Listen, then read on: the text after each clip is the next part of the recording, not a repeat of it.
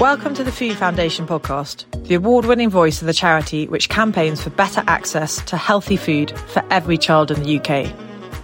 I'm Thomasina Miers, food writer, chef, founder of Wahaca Restaurants, and trustee of Chefs in Schools.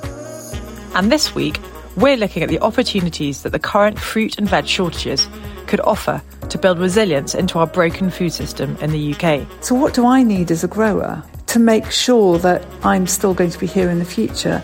I need long term contracts, I need um, some certainty, and I need fair returns. The Food Foundation has recently published a series of briefings in collaboration with a team of researchers from the Sustainable and Healthy Food Systems, or SHEFS Consortium. They explore the opportunities of growing and eating more fruit and veg in the UK and its impact on our health, the environment, and our food security. Anna Taylor, Executive Director at the Food Foundation, thinks that the lack of tomatoes on the shelves of our supermarkets opens up a conversation about how to change the way we think about food, how to eat it, how we buy it, and how we grow it. Yeah, it feels to me that there's a big opportunity on the horticulture in particular to grapple with this issue. And I wonder to what extent this tomato issue is going to trigger some of those conversations in government. We did some work back in, oh, several years ago now, uh, where we published a report called Farming for Five a Day, where we actually went literally through the list of the, the highest volume that we eat of, I think it was the top 100 fruit and veg. And there were a good number of them that we could be producing more in the UK of within our climate limitations. Um, and in fact, where um, with the right incentives for farmers, we could, yeah, increase um, harvest periods and extend the growing season and that kind of thing. Wessex grower Martin Emmett couldn't agree more. The current situation that we see with food shortages um, highlights the fact that we cannot take our food supply for granted. Um, we used to, if, if you took salads, for example, uh, as it stands at the moment, and as we've seen with tomatoes, peppers, cucumbers, we used to have a, a dual supply chain, really, one coming from Northern Europe and the protected crops, and one coming from uh, Southern Europe and, and, North Africa. Now, the uh, production supply from, from Northern Europe has been very significantly diminished for a number of factors. And of course, we've seen the, the Southern European, North African supply really impacted by, by weather conditions. The sort of weather conditions which we, I think, should be assuming are going to become more likely rather than less likely with climate change. Mm. You know, one, one of the things which the current crisis has highlighted is, is the fact that um, on the continent, uh, they seem to have less problems with supply. Uh, um, and perhaps they, you know, uh, the continental supermarkets, we, we do see perhaps more more emphasis on on, on maintaining uh, supply than, than, than on price. And in, in the UK, we're very very price focused, and I think that's had its sort of consequences in terms of the you know the, the, the, capacity to maintain continuity. It's taken just 70 years for us to create a food system in the UK that's calorie rich and nutrient poor, in which a healthy diet has become a luxury skills shortages, loss of biodiversity, and precious little reward for farmers characterise our modern food system. But while it's been wreaking havoc on our health and the environment, it has prided itself in at least always keeping the supermarket shelves full with food at rock bottom prices. The recent shortages throw even that into doubt. Extreme weather, which is devastating harvests in markets we've come to rely on in other parts of the world, and the war in Europe have shown supply chains to be fragile. And they're throwing people on the most marginal incomes into food insecurity. Then there's Brexit. Guy Singh Watson is a grower and founder of Riverford Organics, and he's just back from Europe, where the shelves are far from empty. Well, I went into a supermarket in Hungary and there were absolutely no shortage of um, vegetables. I spoke to a greengrocer, I spoke to a wholesale, no shortage of salads, no shortage of tomatoes. I speak to people in France, you know, where I have a farm, and we have, you know, contacts throughout Europe because, you know, we are trading. And yes, you know, there there is a shortage of tomatoes, but it's not manifesting itself in empty shelves. And I think it's pretty obvious that we are a pain in the ass to deal with. And and you know, if you had to deal with all the paperwork associated with loading a lorry um, with a mixed range of vegetables, you know, it is you know, people have sort of got used to it, but they've got used to it like banging their heads against the wall. You know, it's expensive. Um, it's time consuming and it involves a kind of loss of flexibility, which is just, you know, it's just irritating. And if you could avoid that, you would. And if you can avoid that by selling to other customers, you know, in mainland Europe within the EU, then, you know, it's pretty obvious that's what's happening. And we are a customer of last resort. He says that our food system exposes an inherent food injustice that just has to be addressed. It's it's kind of horrible, really. I mean, most of the harvesting is done by an underclass of worker, which was East Europeans who didn't ask any questions but just did what they were told. You know, now they are no longer as available to us, and uh, you know we're having to go to Nepal and the Philippines and so on. And I, I, I just think that's just a sort of hideous indictment of our food system that our food is actually grown by by an underclass. You know, to save pennies. You know, really, when you consider that the food that actually goes to farmers, though it's you know it's maybe ten percent of disposable income is spent on food um, the amount that actually goes to farmers is is less than two percent. It's about one point six or one point seven percent. If you work that out for the average household, that's about twelve pounds a week. You know, to sort of have a better horticulture which delivered you know social benefits, environmental benefits. And sequestered carbon and all the things that we sort of want to see, you know, might cost the average household another two or three pounds a week. We're really not talking about a lot of money here. Um, the problem was why people say food is expensive. It's got far, far, you know, roughly it increases in price six times between the farm gate and the supermarket shelf. And, and, you know, that's a result of, you know, the processing, the packaging, the retailer's margin, um, you know, the transport. It has very little to do with actually the cost of producing vegetables in the field. We're beginning to see the cause of the rot in the food system, but this triple whammy crisis of cost of living, energy, and climate could force a cultural shift in how we think about food. Ali Capper is an apple farmer and chair of English Apples and Pears. She told us what farmers and growers need from a sustainable food system. We're all farming or growing what are quite long term enterprises.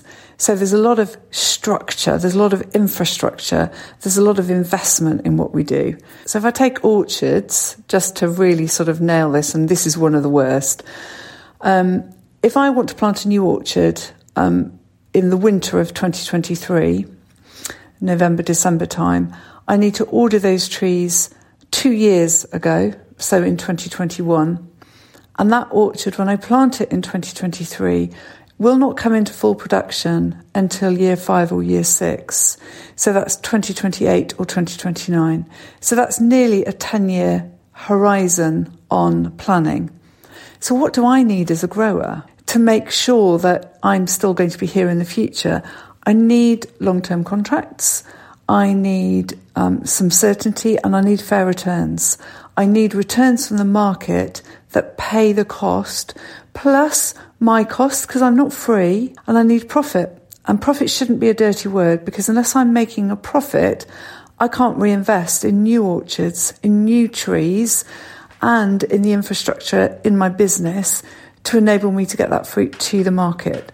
Um, so the infrastructure in apples is we have places where they are graded and packed um, and also, importantly, long term cold stored because the fruit that I pick in September, if it's stored properly, will still eat beautifully. British fruit will still eat beautifully in June, July, and August next year.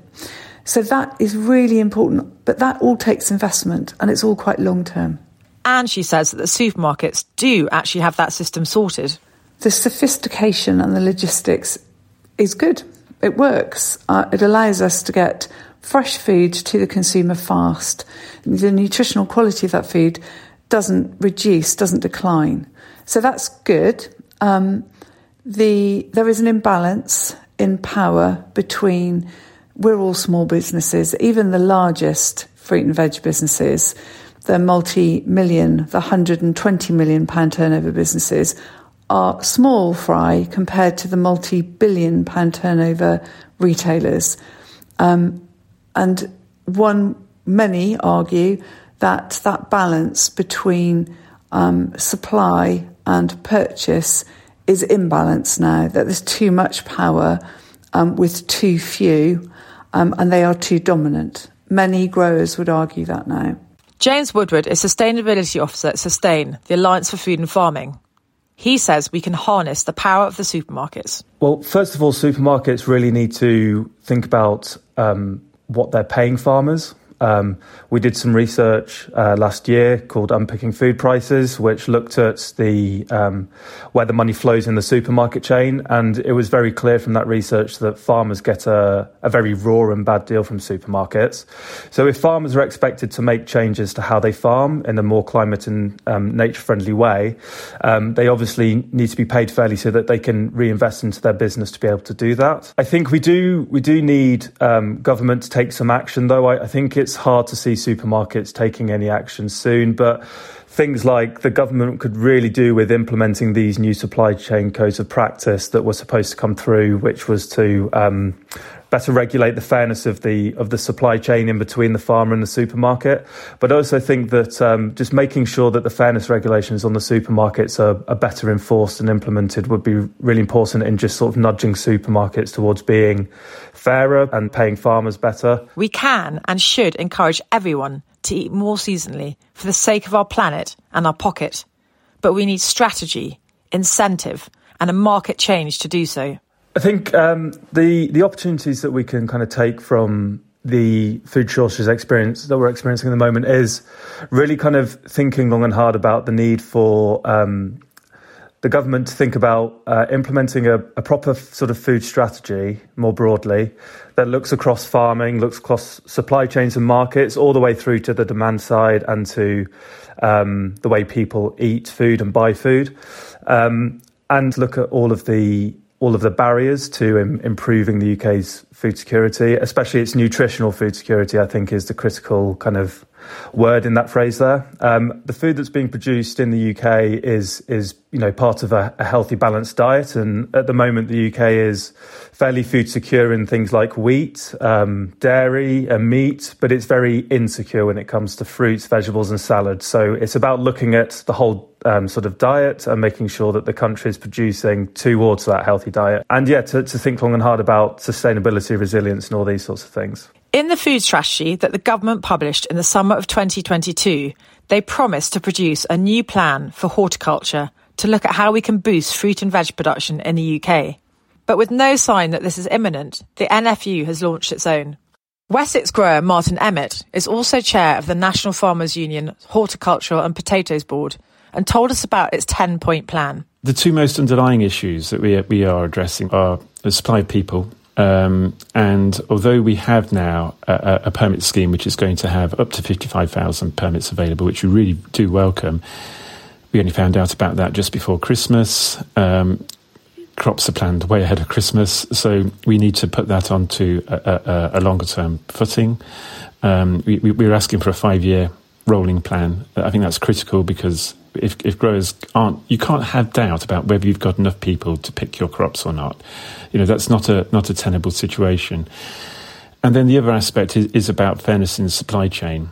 Um, one, one of the things which the current crisis has highlighted is, is the fact that um, on the continent, uh, they seem to have less problems with supply. Uh, um, and perhaps say you know uh, the continental supermarkets we, we do see perhaps more more emphasis on on, on maintaining uh, supply than, than, than on price. And in, in the UK we're very very price focused and I think that's had its sort of consequences in terms of the you know the, the, the capacity to maintain continuity. Um, so we want fairness in supply chain in such a way that growers can start to invest to meet the growing demand for food food in the future. Um, the global population is going to increase by 25% or so in the next 25 years. Um, you know, there needs to be absolutely no doubt we do need to boost these food supplies. We do need to improve the resilience. Um, and we need basically uh, a fair return to our growers so that they can actually uh, start to invest in, in, in their enterprises now. For apple grower Ali Capper, the NFU's new horticultural strategy is a wake up call to a government sleepwalking into a nightmare. So I think the government having um, a, a growth strategy for horticulture for fruit and veg plants and flowers is long overdue. I'm not convinced that they are committed to it, which is concerning. So I really welcome the NFU's horticultural growth strategy. I think it's fantastic. I hope the government reads it and I hope they deliver it. British horticulture is 2% of the farmed land area. It's 25% of the farm gate value and it's largely unsubsidised, so it's not costing the taxpayer anything. Um, fruit and veg is a really, really important part of our diet. Plants and flowers are fantastic for our mental health and well-being. If we want to deliver the freshest, most nutritionally dense fruit and veg to British consumers, we must grow more here. And we have, in my opinion, a moral responsibility to do that because we are importing fruit and veg very often from countries that are short of water, um, very often from countries that in the future won't be able to grow crops naturally outside because of climate change. So not only should we be aiming to grow more for our own society, but we, I, I think we have a moral responsibility to grow more for the world and export to those countries that won't be able to grow crops in the way that we will. We are a maritime climate that will naturally still be a good place to grow food into the future. It, I'm not denying that there will be change. There will be change. Um, we are getting warmer, we're getting wetter, um, but we're still in a really good place compared to many other fruit and vegetable growing countries. The Food Foundation's work with researchers at SHEFS has found this too.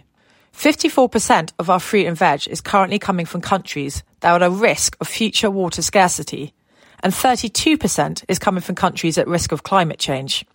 James Woodward of Sustain thinks that supermarkets are key to transforming our supply chains. I think supermarkets do have the power to really think about where they are buying from. Um, not just relying on buying from a very small number of countries and locations that um, are very climate vulnerable. So at the moment, the UK imports about I think it's about 35 to 40% of its fruits, vegetables, and salads from very climate vulnerable countries. So I think we really, really need supermarkets to, to think better about the standards that they have for where they import food from, what kind of um, standards they set themselves around uh, supporting and rewarding environmental practices on farms in the UK and overseas as well. Changing the way we think about what we eat and how to get it to our table must extend to our role and responsibility in the wider world. As a country, we really need to cut our reliance on importing food um, and really think about the need for doing that, not just um, in terms of you know our, our own food security, but as part of a, a global community and thinking about the impacts that we have on on people and communities in other parts of the world and Obviously, if, if the UK is importing a substantial amount of food from a country like Morocco or Kenya or wherever it might be um, in other parts of the world that are suffering more from climate change, that's um, impacting on the food system there and taking food away from, from communities and people in those countries. So, absolutely, I, I think that's, um, that's important to recognise, but also that the, the food system it's not just taking food away from those countries, but often we're buying food at an extremely cheap price from those countries and not paying farmers in those countries or the workers in, the, in those countries a fair wage or, a, or giving them a fair living and livelihood. So there's that element to it as well, which is part of that I suppose, moral moral imperative to really rethink trade and rethink the way that our food system uh, sort of buys and supplies food. The Food Foundation played a key role in securing the commitment that the government made to a new horticultural growth plan in last year's food strategy. Anna Taylor explains why she believes it needs to focus not just on increasing the production of fruit and vegetables, but also on increasing the amount of them that we're eating. We're really hoping that they're not just going to be looking at um, sort of narrow focus on production or even just high tech production, vertical farming, hydroponics, etc. But also thinking about if we're going to really um, invest in British horticulture, how does that go hand in hand with the, cons- the thought about consumption? Because there's no point in growing more UK veg if we're not actually ultimately going to eat more. So, how do we use this opportunity to not just build the resilience of the supply chain, but also increase kind of consumer engagement with the whole kind of idea of eating more fruit and veg and what does that mean that all the other bits of the supply chain need to do to, to help consumers get there. A joined up vision for British horticulture that addresses how we can increase both the amount of fruit and vegetables that we grow and the amount that we eat could really change so many of the problems with the way we think about food in this country. It would provide us with an opportunity to take a more coordinated approach to making our food system healthier and more resilient. Martin Emmett of the National Farmers Union. We are we are about fifty percent self sufficiency with vegetables, um, but we are about fifteen percent self sufficiency on on fruit.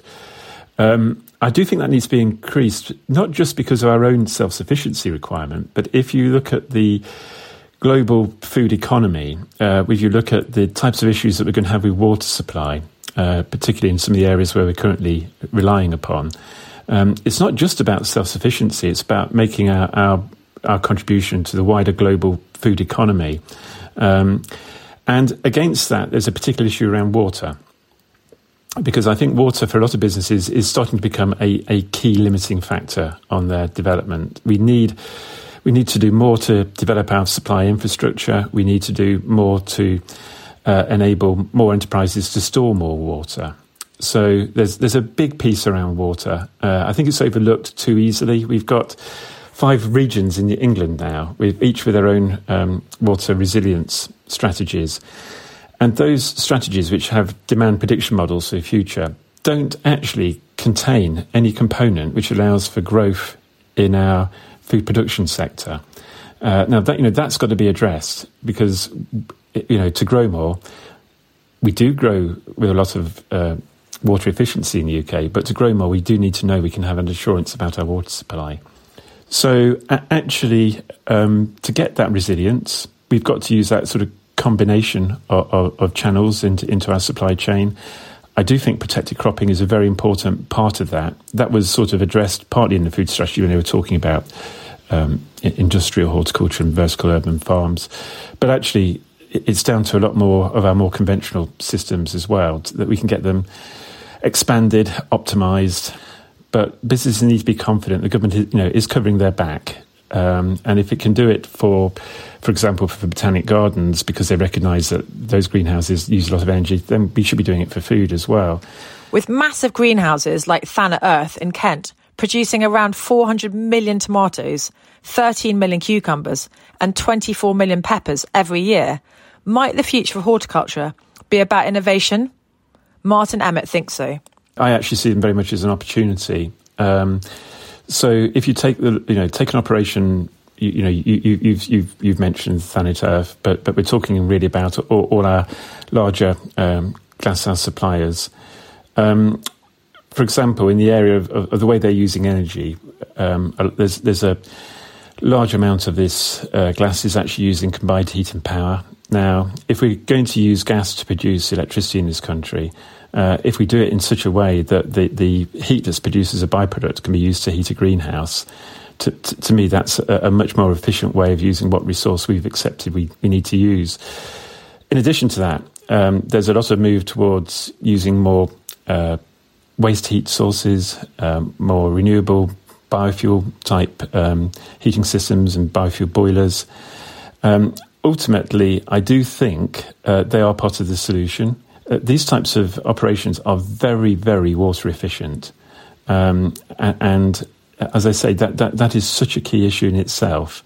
So it, it's it, that they are making a contribution to our energy economy that's, I think, very constructive, but they're also uh, addressing a need for us to, to be as economical as we can with our, our use of water supplies. James Woodward is not as convinced.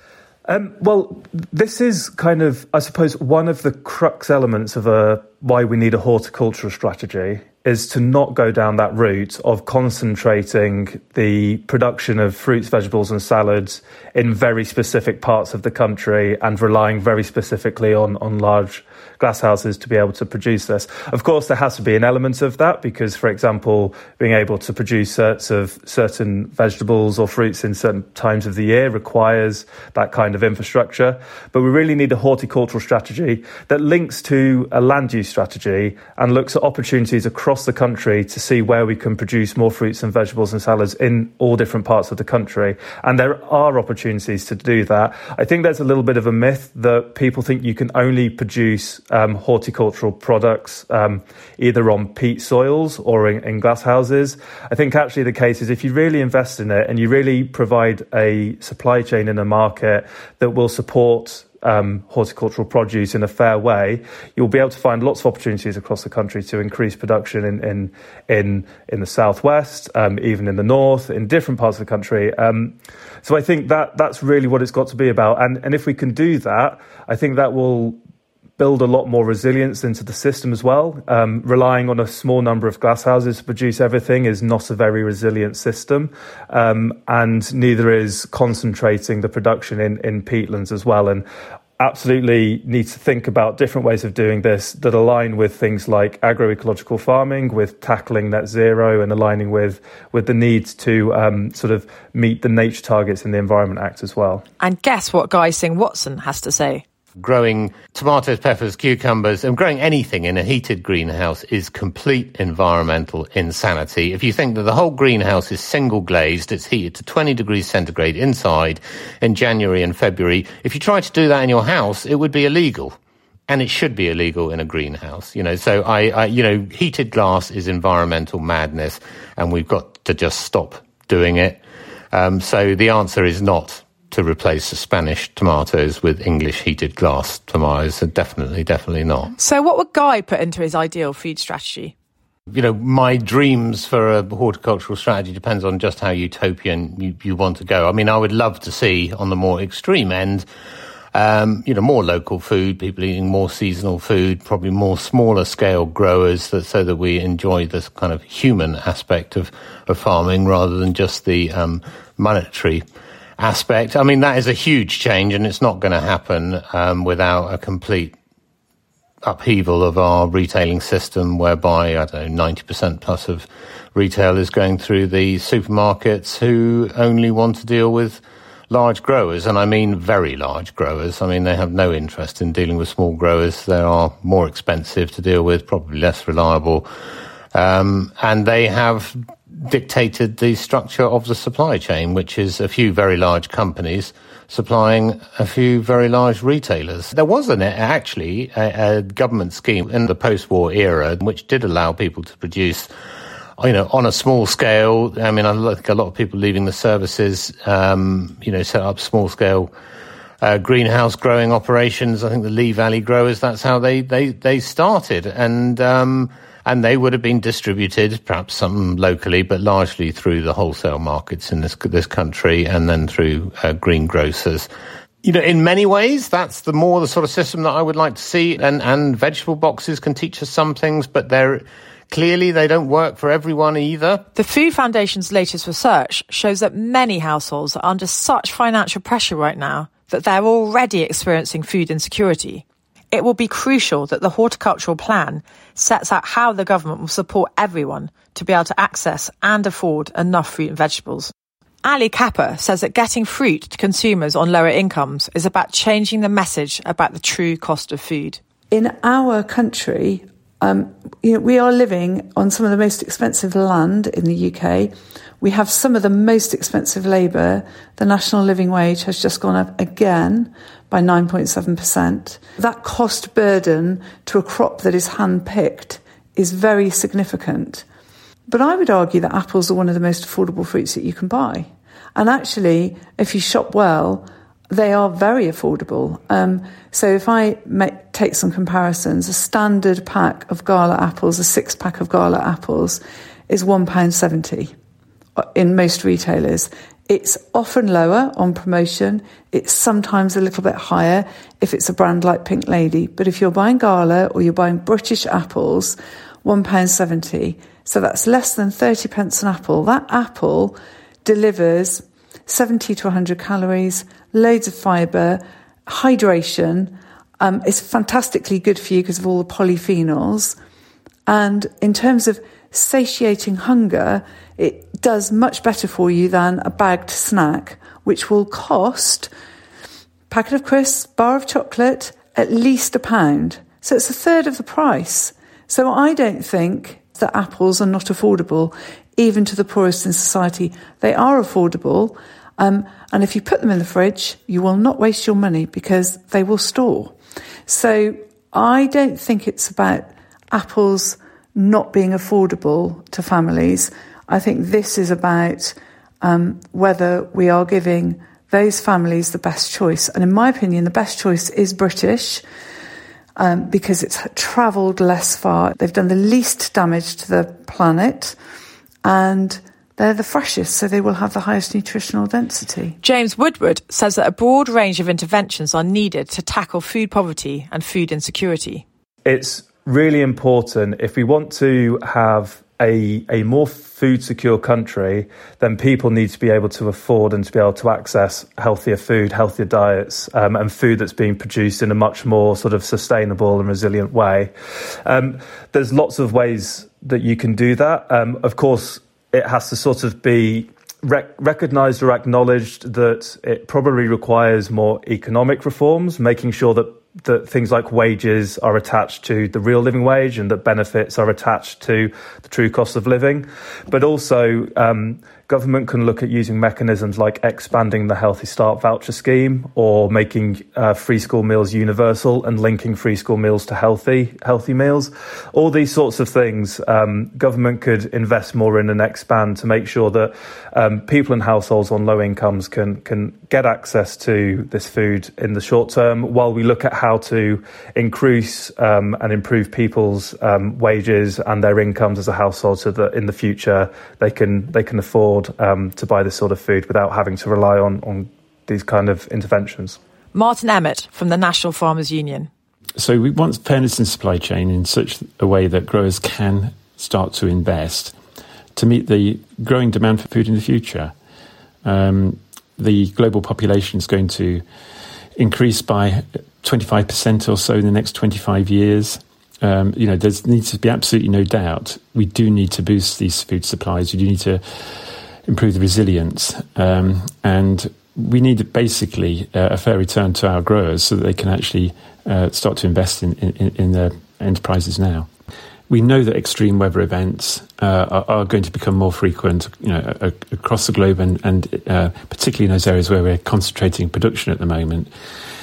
So, it, it, it is a clear indication of the importance that we actually now produce a lot more back here in the UK a recognition that we have a very resilient, very very useful temperate climate. We actually have overall good water supply. Um, what we don't have is, is, is the storage we need to, to actually um, capitalise upon it. Given the warnings that we've actually seen in, in, in the recent circumstance, I think that should drive uh, a lot of wider opinion uh, t- towards getting the government to expedite a growth strategy that they've already indicated that they want to actually proceed with. Anna Taylor from the Food Foundation. These shocks are here to stay, and we really need to be, yeah, factoring in our planning in recognition that the intensity and frequency of shocks we know from all the climate change projections that this is how life is going to be. Um, and the the when we're thinking about the resilience of our supply chains, thinking alongside that about the resilience of people in Britain. Growing more of our own and supporting everyone to eat more fruit and vegetables in Britain is vital. The current shortages on shelves are a warning to the government that sticking with this status quo is hugely risky in the face of expected further climate change and extreme weather events. And with the cost of living crisis also driving many households into food insecurity, this really is a moment for change. Now is the time for the government to step up with a truly ambitious new plan for fruit and veg in the UK. Thanks to the Food Foundation and SHEFS, we have the evidence of how to do things differently. And we've heard that the horticultural sector is ready and willing for change. We all need to write to our MPs to urge them to push the government to press ahead with the horticultural strategy that they've promised and to ensure that it helps farmers to produce more fruit and vegetables in the UK, helps us all to eat more fruit and veg, and addresses the huge inequalities that are pushing many households into food insecurity. Thank you so much for listening. For more information, go to the Food Foundation's YouTube channel to watch Anna Taylor and Professor Tim Benton discuss this in our latest Quick Bites. And click on the link in the show notes for the Food Foundation's reports.